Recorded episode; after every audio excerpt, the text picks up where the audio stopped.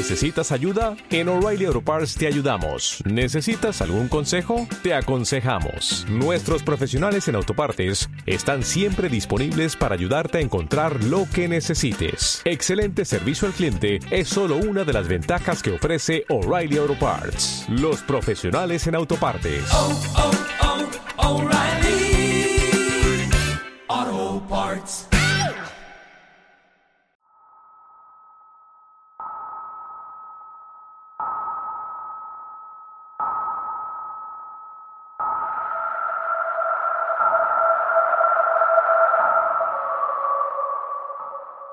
Bienvenidos, bienvenidas. Pasad y sentaos donde más os apetezca, ya sea en un sillón orejero, reclinados como los antiguos romanos o tirados en el suelo sin más. Lo importante es que estéis cómodamente instalados y, por supuesto, que guardáis silencio, a fin de no alterar a los espíritus que pueblan e inspiran las leyendas y que así no atraviesen el velo que separa los mundos de lo real y lo legendario. ¿Estáis listos? ¿Estáis preparadas? Comencemos, pues.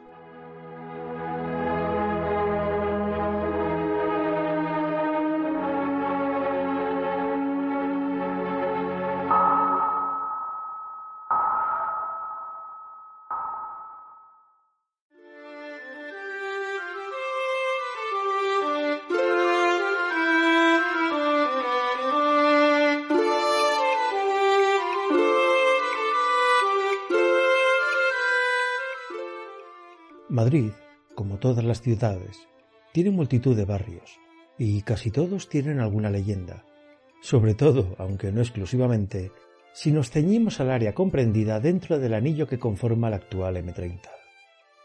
Esto se ve exacerbado cuanto más cerca estemos del Palacio de Oriente, ya que el núcleo de lo que hoy rodea este palacio sería el primitivo Mairid musulmán, la ciudad de Madrid original.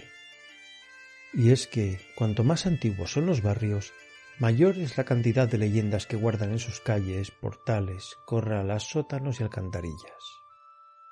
Hoy vamos a centrarnos en uno de los barrios más antiguos que había extramuros de la primitiva muralla de Mairit, un barrio con más de cinco siglos de historia a sus espaldas, el barrio de Lavapiés.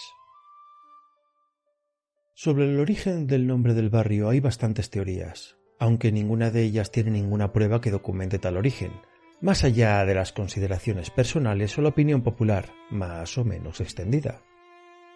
De todas las teorías y leyendas, la más difundida lo sitúa en relación con la fuente, cuya existencia sí está documentada, que había en la que hoy es la Plaza de Lavapiés hasta el siglo XIX, y en la que los habitantes se hacían antaño el tradicional lavado de pies antes de acudir al templo.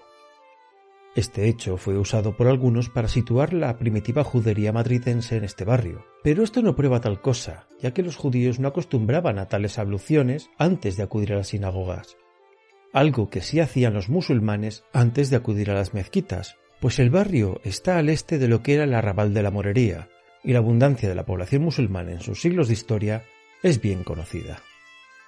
Por fortuna, tal equívoco, que cabe añadir no tiene ningún tipo de prueba, más allá de las afirmaciones de algún medievalista y una antigua ansia por darle al barrio un origen mítico, ha sido rebatido con los hallazgos hechos durante las excavaciones en los restos de la muralla original, que hay junto a la Almudena, que es donde las únicas pruebas reales sitúan la judería histórica.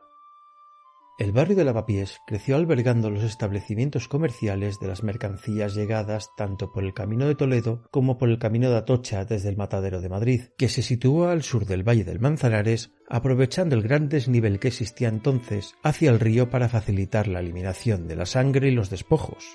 Eh, sí, debía subir un olor por todo el camino de Atocha tan malo como estáis pensando. De la historia general del barrio no hay demasiado que contar, aunque se podría poner alguna anécdota, como el origen de la calle Tribulete, que es debido a que en un corralón de esta calle juntaban los vecinos para jugar al juego llamado así, Tribulete, que era bastante parecido a los bolos, pero con unos palos y tirando una especie como de tejas de madera para derribar las picas. También está el episodio en el que un impostor, que se hizo pasar por el entonces recién depuesto rey de Portugal, fue ahorcado sin miramientos en un punto que luego fue llamado Calle del Sombrerete, porque ni tiempo le dieron a quitarse el sombrero de tan rápido como le ahorcaron. Y es que el rey de Portugal era gran amigo del rey de España, y a lo que parece no debió gustarle nada el intento de este hombre. Muchas historias de este tipo jalonan las calles madritenses, aunque eso ya lo abordaremos más adelante. También hay que añadir que una constante que se ha dado durante toda la historia de Lavapiés es que el barrio ha padecido el estigma de ser un barrio dejado de la mano de Dios, como si una suerte de maldición acompañase a este barrio madrileño, de la que no se pudo sobreponer desde sus mismos inicios. Por fortuna, este estigma fue desapareciendo cuando a partir de la década de los 70 del siglo XX, la llegada de vecinos más jóvenes, que vieron en el deprimido barrio una oportunidad asequible de establecerse en la creciente urbe madritense, dio otro aire al barrio. Desde ese momento, Lavapiés sufrió una transformación y un resurgir con este relevo generacional entre los madrileños de posguerra, de carácter más taciturno y oscuro, y los hijos de esa generación que sufrió la guerra fratricida, que buscaron con energía y empuje salir de este pozo histórico. Entre los 70 y los 90 del pasado siglo, el barrio cobró nueva vida, no sólo con estos nuevos madrileños llegados de todos los rincones de la geografía española, sino también de todo el mundo, siendo este bartiburrillo cultural lo que hizo que en la actualidad se estime que la mitad de los madrileños que habitan este barrio sean de origen extranjero. Y sí, madrileños y madrileñas son, porque como dije en un episodio anterior, en Madrid, si vives aquí, eres madrileño, y da igual de dónde vengas o el tiempo que te quedes entre nosotros. Lavapiés es un barrio que se muestra acogedor con gentes de todas las culturas y países, siendo hoy en día un crisóleno cultural con una inmensa cantidad de asociaciones de acción vecinal y cultural, teniendo la más alta tasa en su número de la capital y, claro, también en la participación ciudadana en lo que a estas asociaciones se refiere. Su gran variedad de nacionalidades hace que fiestas como el Ramadán musulmán o el Año Nuevo chino tengan una significancia especial en este barrio, en el que si paseas por sus calles, la heterogénea variedad de los orígenes de las mercancías de sus tiendas hace que sea imposible abarcar todo de un vistazo. Por supuesto, esa multiculturalidad se ve reflejada también en lo gastronómico, con sus cientos de bares y restaurantes llenos de aromas y sabores procedentes de lugares como Japón, India, Marruecos, Grecia, Rusia, Rumanía, China, México, Perú y sí, también de España. Otra de las particularidades de Lavapiés es el origen de la manolería, situada en que sus pobladores conversos, tanto judíos como moriscos, llamaban a sus hijos e hijas Manuel o Manuela, estando durante ciertas épocas el barrio lleno de personas con ese nombre. Por supuesto, también está la sana y castiza rivalidad entre Manolos, Chisperos, Mayos, todos ellos mozos madrileños, y de la que hablaré en otra ocasión. Pero basta de contexto, y vamos a lo emocionante las leyendas de lavapiés.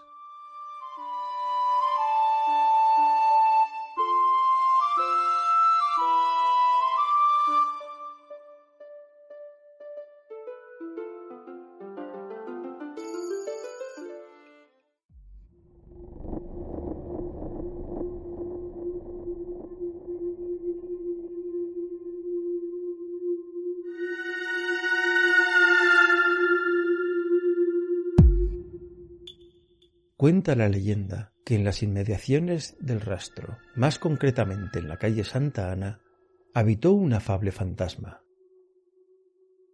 Se decía que era el fantasma de un viejo curtidor que había muerto en la calle hoy conocida como Ribera de Curtidores al volcar una carreta. Durante mucho tiempo se apareció en los tejados y penetró por las ventanas, pero como no hacía mal a nadie, el vecindario se acostumbró a él y nadie le temía.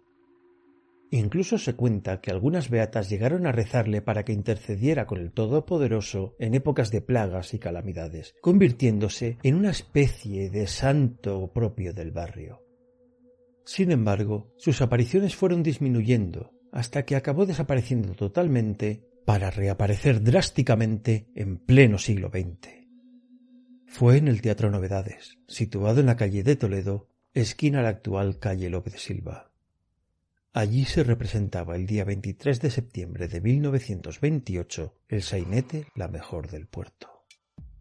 Poco antes de las nueve, un cortocircuito en la instalación eléctrica, instalación que en esa época sería de aquella manera, produjo un incendio en la parte de los decorados y el telón, momento en el que alguien del público lo percibió y lanzó el fatídico grito ¡Fuego!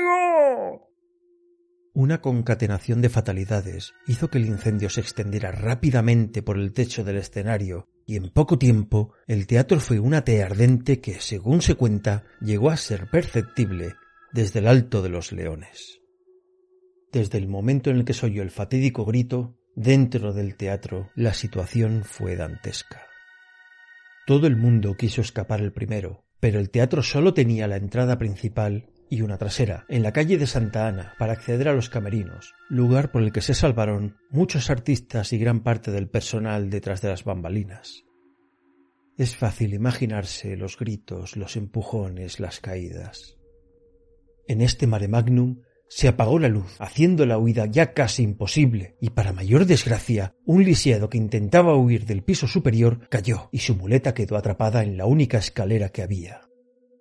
Los siguientes en llegar a la escalera, enloquecidos y oscuras, cayeron en tropel al tropezar con la muleta, y detrás de ellos tropezaron otros y otros y otros, todos rodando escaleras abajo y cayendo encima de lo que les habían precedido y debajo de los que les seguían. Cuando se despejó el humo, bomberos y autoridades presentes descubrieron el horror de la escalera. De arriba a abajo estaba cubierta de un informe montón de cadáveres, y lo más sobrecogedor es que ninguno mostraba signos de quemadura alguna.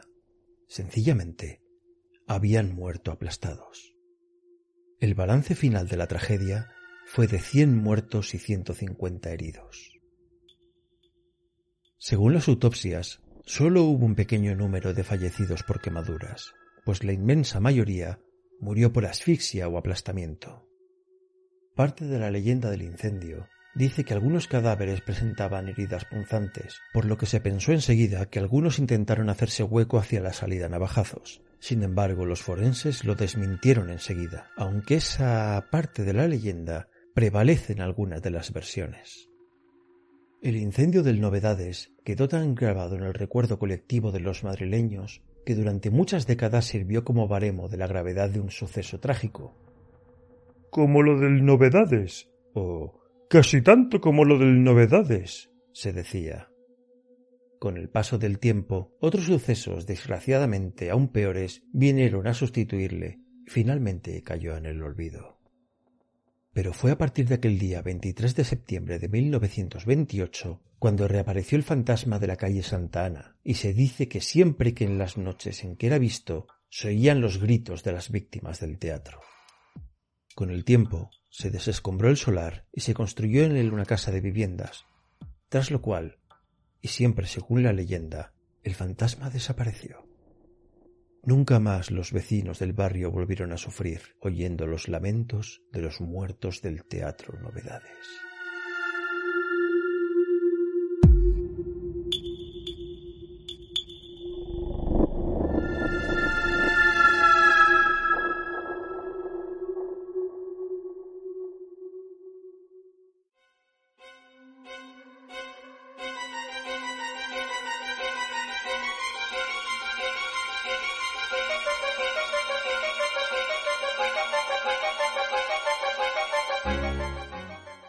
Cercana a la actual plaza de Tirso de Molina, la calle de la Cabeza esconde una siniestra leyenda del siglo XVI, que tiene por protagonistas a un rico sacerdote y a su criado portugués. En esta céntrica calle madrileña, en su cruce con la calle Lavapiés, existe una placa de azulejos que no pasa de inadvertida, pues en ella, además del peculiar nombre, está representada una cabeza cortada, un cuchillo y una cabeza de carnero degollado. Cuenta esta leyenda que en el Magritte del siglo XVI había un cura que gozaba de una holgada posición económica. No se sabe si debido a alguna herencia familiar, un lucro procedente de servicios religiosos onerosamente retribuidos, o vaya usted a saber de dónde procedía esta fortuna. El caso es que un sirviente del cura, envidioso de la fortuna de su señor y acosado por las deudas, optó por decapitar con toda crueldad al religioso y huir a su Portugal natal, con todos los dineros de este curita tan adinerado. Lo truculento de este asesinato es que la cabeza del cura desapareció junto con el criado. Tal crimen, por irresoluto, acabó cayendo en el olvido y la cabeza del desgraciado sacerdote nunca apareció. Sin embargo, después de varios años, el sanguinario criado portugués volvió a Madrid, convertido ahora en un respetable caballero gracias a los dineros obtenidos de una forma tan escabrosa. En su regreso a la capital, mientras paseaba por el rastro, decidió comprar una cabeza de carnero para darse un buen festín. Una vez pagada con ese dinero de tan negra procedencia, guardó el paquete con la cabeza de carnero bajo su capa y se marchó caminando hacia su nueva casa. Como se trataba de una carne fresca, se formó un reguero de gotas de sangre por donde pasaba, y tras verlo, un alguacil decidió detenerle para descubrir qué guardaba bajo sus ropajes. Llevo la cena, una cabeza de carnero que acabo de comprar en el rastro, dijo con total seguridad. Seguidamente abrió la capa y cuando fue a mostrar la cabeza de carnero que pensaba cenar asada, el antiguo criado dio un respingo al ver que lo que tenía en su mano era la cabeza de su amo. Estaba chorreando sangre fresca como si acabara de decapitar al rico sacerdote al que había matado tiempo atrás. El criminal cayó presa de un ataque de pánico y entre gritos y sollozos enloquecidos confesó su crimen, por el que fue posteriormente condenado a morir ejecutado en la Plaza Mayor. Aunque casual fue la resolución del crimen, no tanto lo fue la denominación de esta calle, ya que según la leyenda, en el cruce donde se colocó la placa es donde el criminal fue víctima de sus propias acciones pasadas.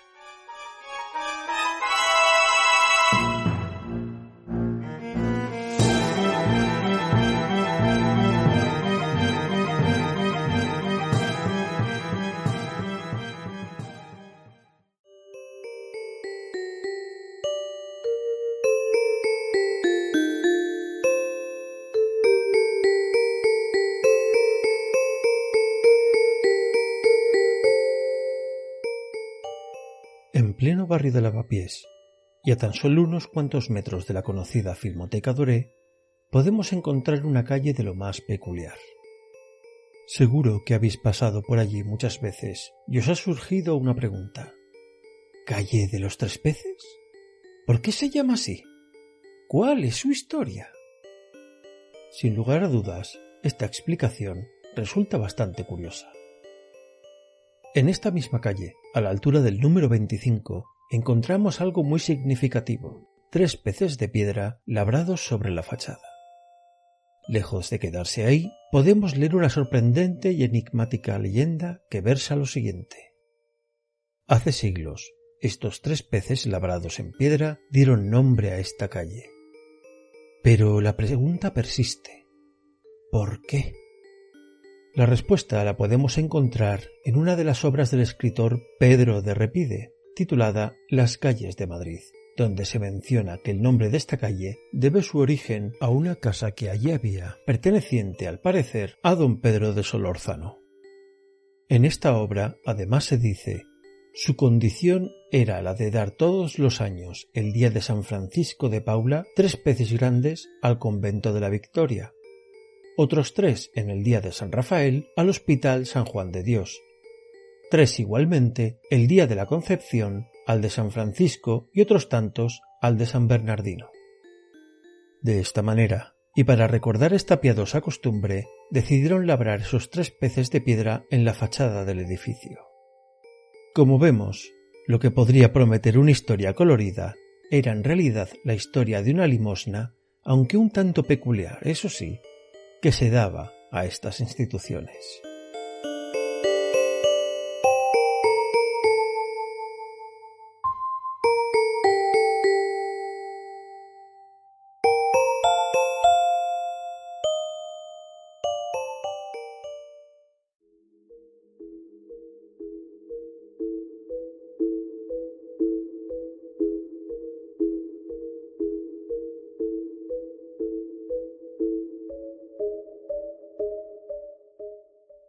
Vamos a hablar ahora de una historia que mencioné hace unos minutos, la leyenda de la calle del sombrerete. Como muchos sabréis, las corralas eran las tradicionales viviendas antiguas de Madrid, aunque no eran exclusivas de la capital, ya que fueron durante muchos años las primeras y más extendidas construcciones para alojar de forma masiva a muchas familias, y de las que aún quedan algunas en pie en Madrid, sobre todo en los barrios de Lavapiés y Chamberí. Eran viviendas generalmente pequeñas, de baños y servicios compartidos por toda la comunidad de vecinos. Todas ellas daban a un patio con escaleras y balcones donde se hacía mucha vida. En los patios había incluso corrales para animales, sobre todo de tiro, como bueyes, burros o mulas, de ahí el nombre de corralas. Pues bien, en una de estas corralas vivió en el siglo XVI un pastelero que se hizo pasar por el desaparecido rey Sebastián de Portugal, presumiblemente buscando ganarse así los favores de las clases altas para su negocio. Pero claro, tan cantoso intento fue descubierto, y le pillaron en su mentira. Y cuando eso pasó, el hombre culpó a su cómplice, un monje luso, sacerdote al servicio del monarca, que le conocía bastante bien. Este monje fue culpado y, al igual que el pastelero, fue condenado a muerte, pues se daba la circunstancia de que el entonces rey de las Españas, Felipe II, sentía gran respeto por el desaparecido rey luso, por lo que quiso dar ejemplo con estos atrevidos estafadores. El día de la ejecución, el pastelero y su cómplice fueron llevados, humillándoles por las calles de lavapiés, con una capa y un sombrero, hasta la Plaza Mayor, donde les ahorcaron. Después de muerto, un grupo de jóvenes quitaron al pastelero el sombrero y jugaron con él hasta dejarlo abandonado sobre un montón de estiércol, en la misma corrala en la que vivía el infortunado farsante. Y allí quedó el sombrero, abandonado en un rincón durante unos días, pero a la semana siguiente lo vieron salir volando desde el lugar donde reposaba. Y durante largo rato estuvo volando, asustando así a los vecinos, quienes pensaron que se trataba entonces del fantasma del monje o quizá del pastelero, hasta que por la noche el sombrero abandonó el barrio y nunca más se le vio. Así dice la leyenda que se dio nombre a la calle en la que estaba la corrala, que durante un tiempo se llamó del sombrerete volador, y hoy se le conoce simplemente como calle del sombrerete.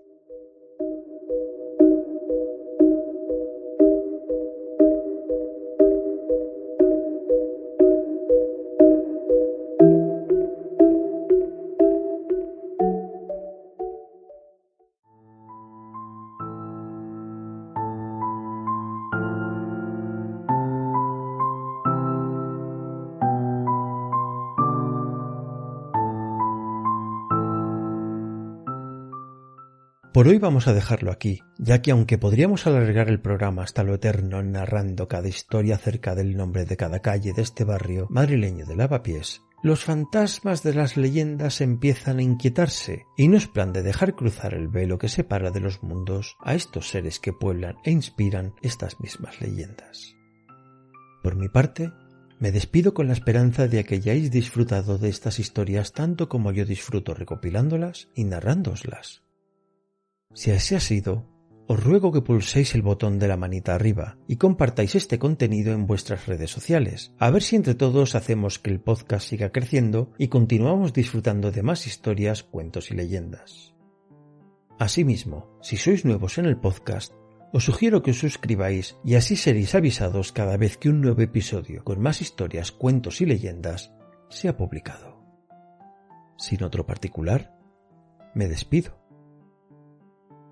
hasta más ver.